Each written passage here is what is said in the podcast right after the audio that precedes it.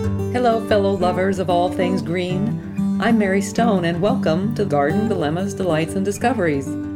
It's not only about gardens, it's about nature's inspirations, about grasping the glories of the world around us, gathering what we learn from Mother Nature, and carrying these lessons into our garden of life. So let's jump in in the spirit of learning from each other. We have lots to talk about. Hello, fellow listeners. It's Mary Stone speaking to you from the screen porch, a very windy screen porch, I must say. So I'll give this a try. If it's too windy, I may just have to come back and chat with y'all. Anyway, I am excited to say that I'm about to put the indoor plants out here on the screen porch. It's about that time of year. It officially isn't the end of the risk of freeze, but we should be fine given the overhead protection. And in front of me is a beanbag chair that has now become, and I'm a little sad about this, but it's become Jolie's porch chair because after the porcupine incident, which I mentioned last time, it was that day that she found that bean bag and found comfort in nestling in it. And you know, I looked for a doggy version of it, but um, nothing really compares to the one that I bought for myself I don't even know when it was. It was a birthday of some significance, and I had one as a kid, so it's somewhat of a cherished item, but I'm willing to share. So there you go. Speaking of sharing, as promised, I'd like to read a special column that evolved from Jolie's incident and the angels that came to our rescue. And the column is titled Three Sisters Gardening and Jolie's Emergency, which you can visit on the website, the Garden Dilemmas website. It starts like this. Hello, fellow readers. I intended this week's topic to be about Three Sisters gardening, companion plants in your vegetable gardens, stemming from Native Americans. They combined corn, pole beans, and squash, creating an ecosystem for sustainable gardening. Rather than planting them in rows, you grow them in groupings. Do you hear the peepers? Ah, it's peeper time. The corn supports the pole beans, while the beans help stabilize the corn from the wind. Beans provide a nitrogen boost to the soil, and squash suppresses weeds and helps maintain the moisture. There's more to why they make perfect companions, but if I may share a story tugging at my heart. On Sunday, we took Jolie to Blue Mountain Lake, part of the Delaware Water Gap Recreational Area, a spot we frequented with Miss Ellie. Jolie is nervous on a ride, but ignites with excitement during hikes. We stopped at Indian Rocks, a viewpoint overlooking Pennsylvania's mountains. There was a heart shaped arrangement of stones a previous hiker left behind that brought a smile. Kurt snagged a photo of Jolie and me in the middle. Then on to Hemlock Pond, where several folks were enjoying the respite. Jolie took off, pulling out from the hold on the leash, running into the woods. Leave it, leave it, leave it, we yell, a command not yet mastered.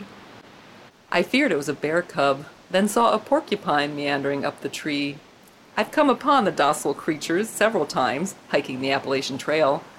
Kurt was able to grab the leash, and the situation seemed under control.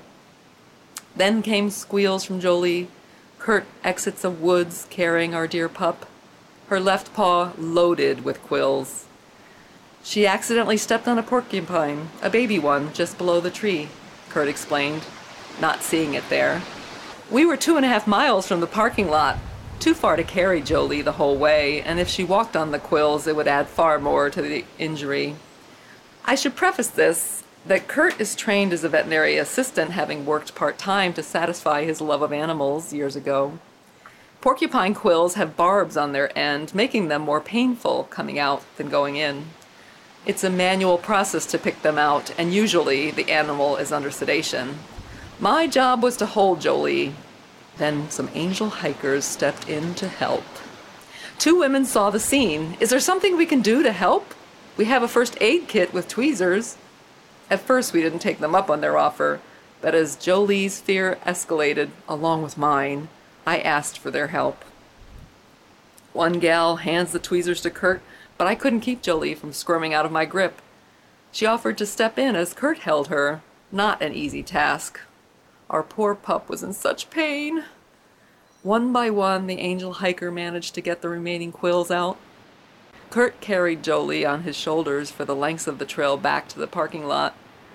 The scene reminded me of when he lifted Miss Ellie. to bring her to the truck on our way to helping her go home. Tears flowed as I followed behind, remembering that day. We called our veterinarian the next day, who said to watch for signs of infection. We are grateful for the angels that stepped in, inspiration to all of us to help those in need.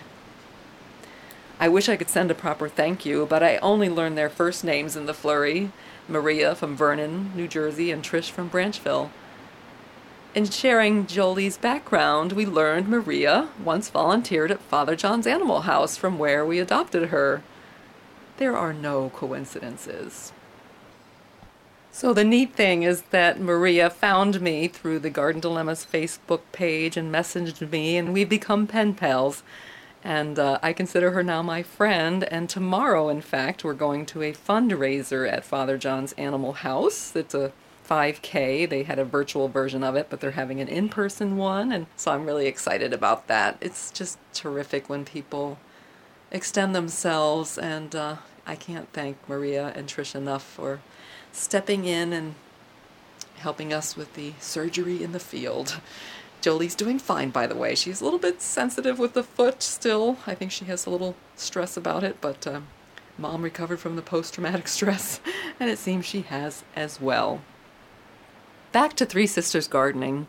I'd love to know other great garden companions if you would kindly share your successes. At the same time, if I may ask your thoughts on whether it's time to change the column photo from Miss Ellie to me and Jolie. Maybe, in a way, it'll be like we're becoming three sisters. Ellie, always in my heart. Garden Dilemmas? AskMaryStone.com. So I'm inviting all of you, by the way, to give me some great successes of companions. It could be your pet companions or people companions or garden companions. And uh, feel free to email me at askmarystone at gmail.com. Thanks so much.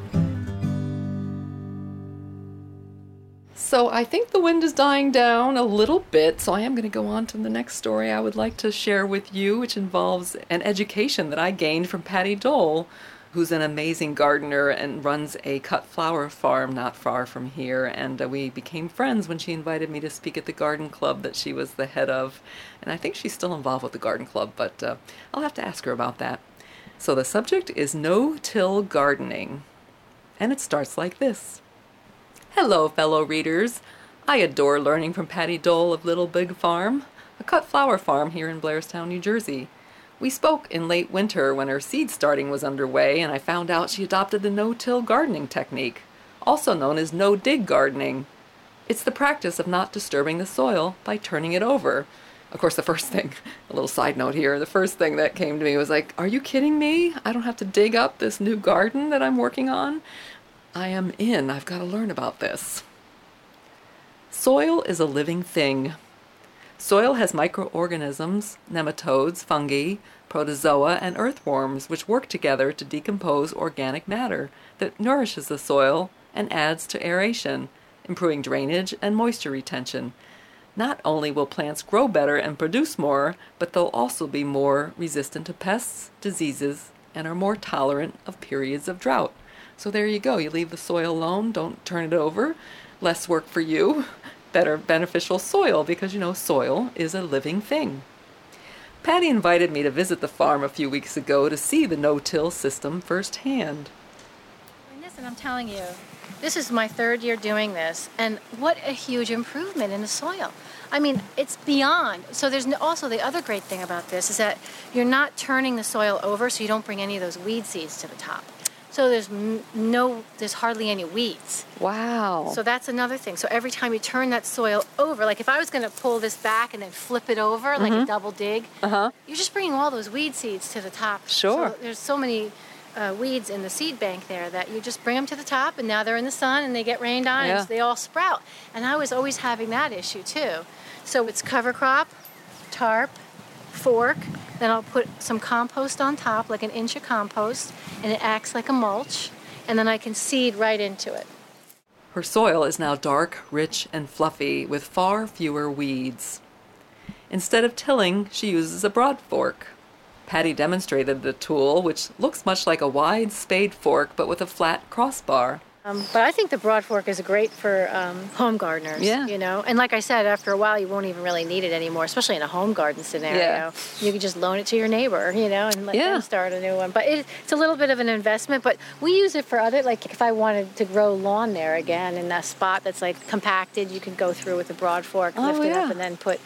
That's just a great thing Yeah. because there is a lot of people struggle with that. I can't tell you how many times. Mm-hmm, and a- it's it's not it's it's effort. It's a Yeah. little bit of an effort. You ha- but it's just you know you standing on the fork, you know. So not you don't need to go to the gym. You don't need to go to the gym. It's a good workout, right?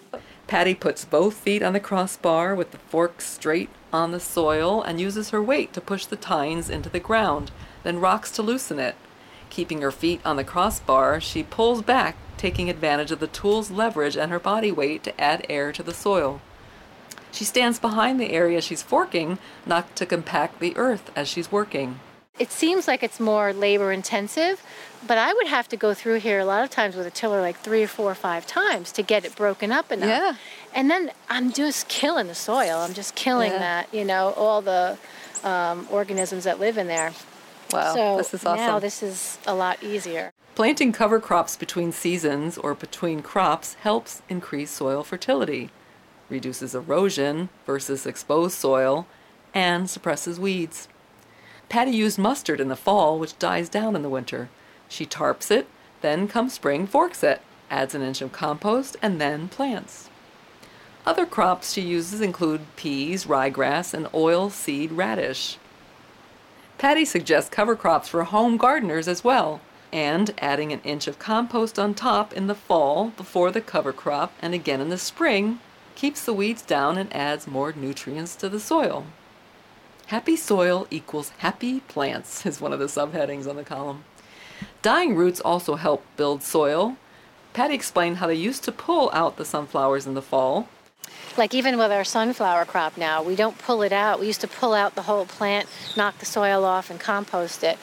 And now what I do, like this fall, I had a crop.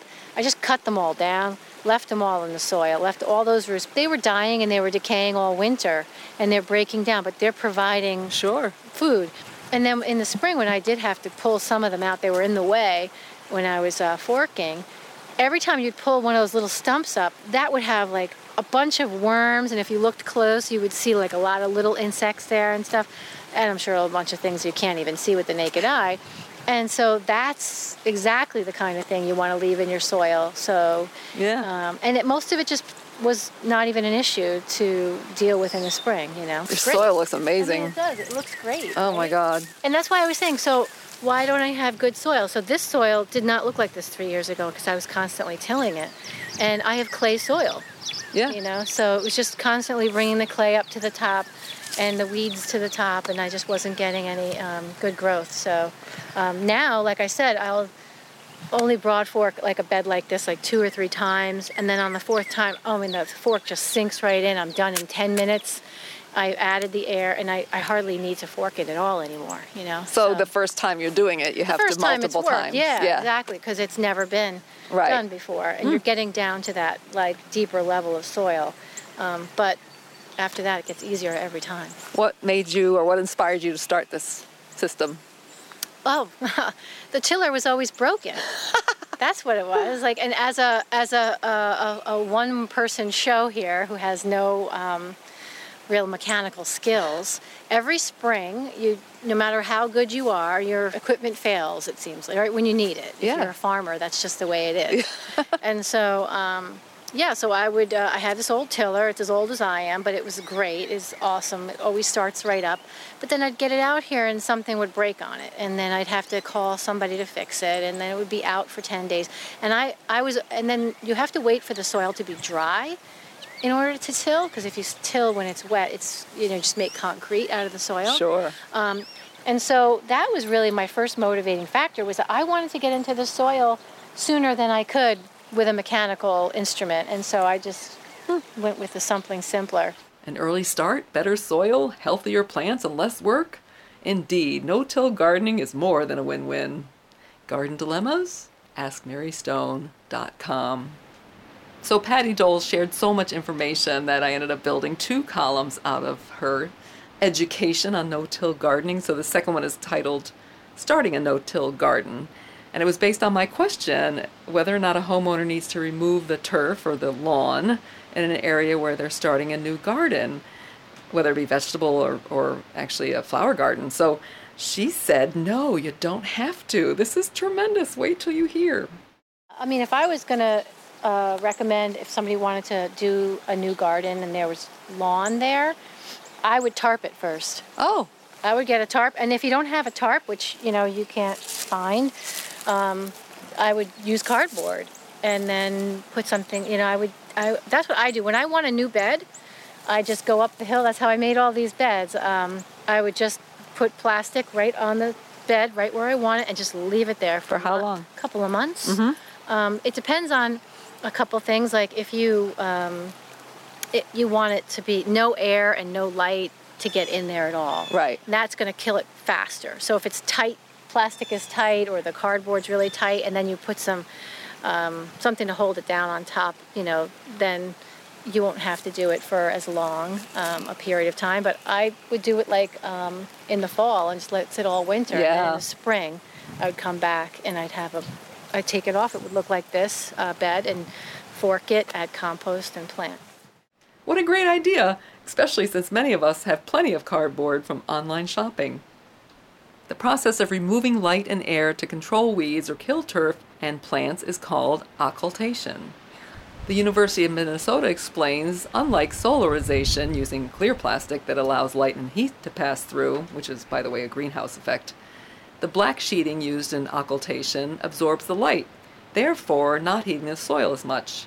Occultation takes four weeks to be effective, and after six weeks, the efficacy wears off. Ideally, they say to bury the edges of plastic to keep it from blowing away while keeping the air out. Patty uses sandbags or rocks, or you can use landscape staples, U-shaped pins used to anchor irrigation tubing. They're also used to secure landscape fabric. A side note here, I never suggest landscape fabric in gardens other than below gravel, as it causes shallow roots and poor plant health. Plus, weeds form anyway as the mulch on top breaks down. Patty explained occultation doesn't hurt the microbial life. They just go deeper in the soil, and when you take it off, they come back into the topsoil. Because I've read about that, I was worried about that myself. Like, am I killing the mm-hmm. very things I'm trying to protect here and right. keep in my soil? And either, if, even with it, when it's um, clear plastic, they just go deeper. If it gets really hot, they just go deeper or avoid that soil for now. And then when you take it off, they come back. Right. So, so you yeah. don't have to take that dead. No, and the grass up. just dies down, and uh, I wouldn't even go through the work of yeah. ripping it up anymore. Wow. If I want a new garden, just put a bunch of cardboard, um, compost, grass clippings, or something like that to keep it on, and then let it sit for a, a, a, couple of weeks or maybe months if you have more time and it's not in an ugly spot where. But even if it's in a spot like a front yard, you can put just compost on top of it and plant flowers on top of that uh, for the couple of months until you until it breaks down. It'll just right into the compost. Wow. You know what I mean? And cool. then the compost, the cardboard breaks down so fast. Yeah. Yeah, and then the, you don't even need, you don't need to lift it up; it just disappears. The worms love cardboard too. There's something in the, the glue I think that they just really love. That huh. um, is there they, any uh, chemicals in cardboard? Well, you should definitely not use colored cardboard. Right. You should use just like brown corrugated cardboard. Right. And it's a lot nicer to use uh, take the tape off and right. things like that. Patty puts cardboard down in the pathways of her vegetable garden and adds mulch hay on top. Be sure to get the mulch hay from a reputable source Otherwise, you'll get weed seeds or hay treated with pesticides. That would be a problem if you're growing edibles, that's for sure. Straw is also an option, which brings a question. What's the difference between hay and straw? And what are the pros and cons of each in the garden? I feel another column coming on. Garden Dilemmas? AskMaryStone.com. Thanks so much for coming by. I look forward to the next time we get to visit on the screen porch, and all my plants will be out here. And I would so appreciate if you haven't done so already to subscribe to our podcast and share with your friends that may enjoy the podcast as well, so that more can learn about the healing and growing aspects of nature and our gardens. Thanks so much. You can follow Garden Dilemmas on Facebook or online at gardendilemmas.com and on Instagram at hashtag Mary Elaine Stone. Garden Dilemmas, Delights, and Discoveries is produced by Alex Bartling. Thanks for coming by. I look forward to chatting again from my screen porch. And always remember to embrace the unexpected in this garden of life. Have a great day.